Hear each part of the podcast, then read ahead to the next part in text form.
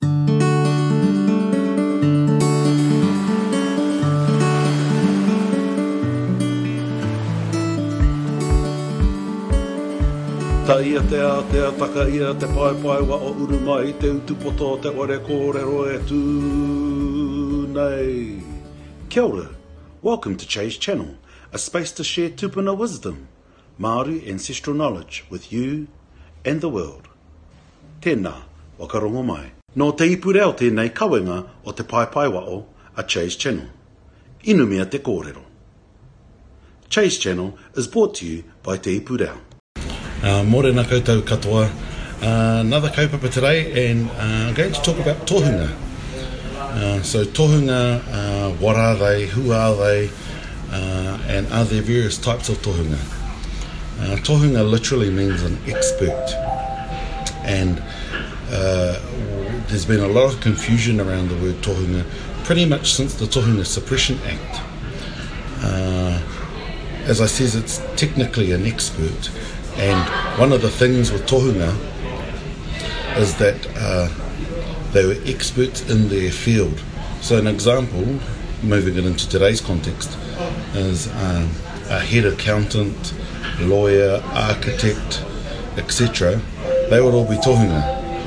Uh, however, where people often get confused is the spiritual nature of tohunga and how, yes, you can hear the noise I'm um, at the airport So the spiritual connection to Tohunga and how they were uh, seen through the uh, Tohunga Suppression Act as witch doctors uh, uh, or health professionals who were giving the wrong advice to Maori at the time.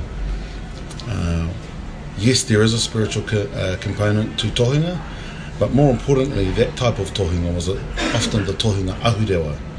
And the tohunga ahurewa was the head uh, spiritual guider or leader uh, for the tribe who had that ability to connect with divinity.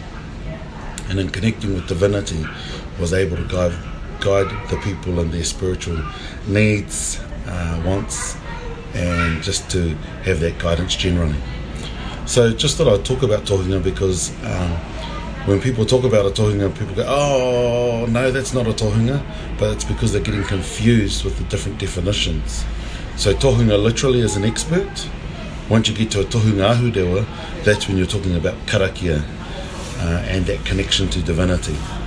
Uh, and so, you know, we shouldn't be scared of acknowledging a head accountant or a head um, surgeon or anyone like that as a tohunga because that's technically the Māori term for them.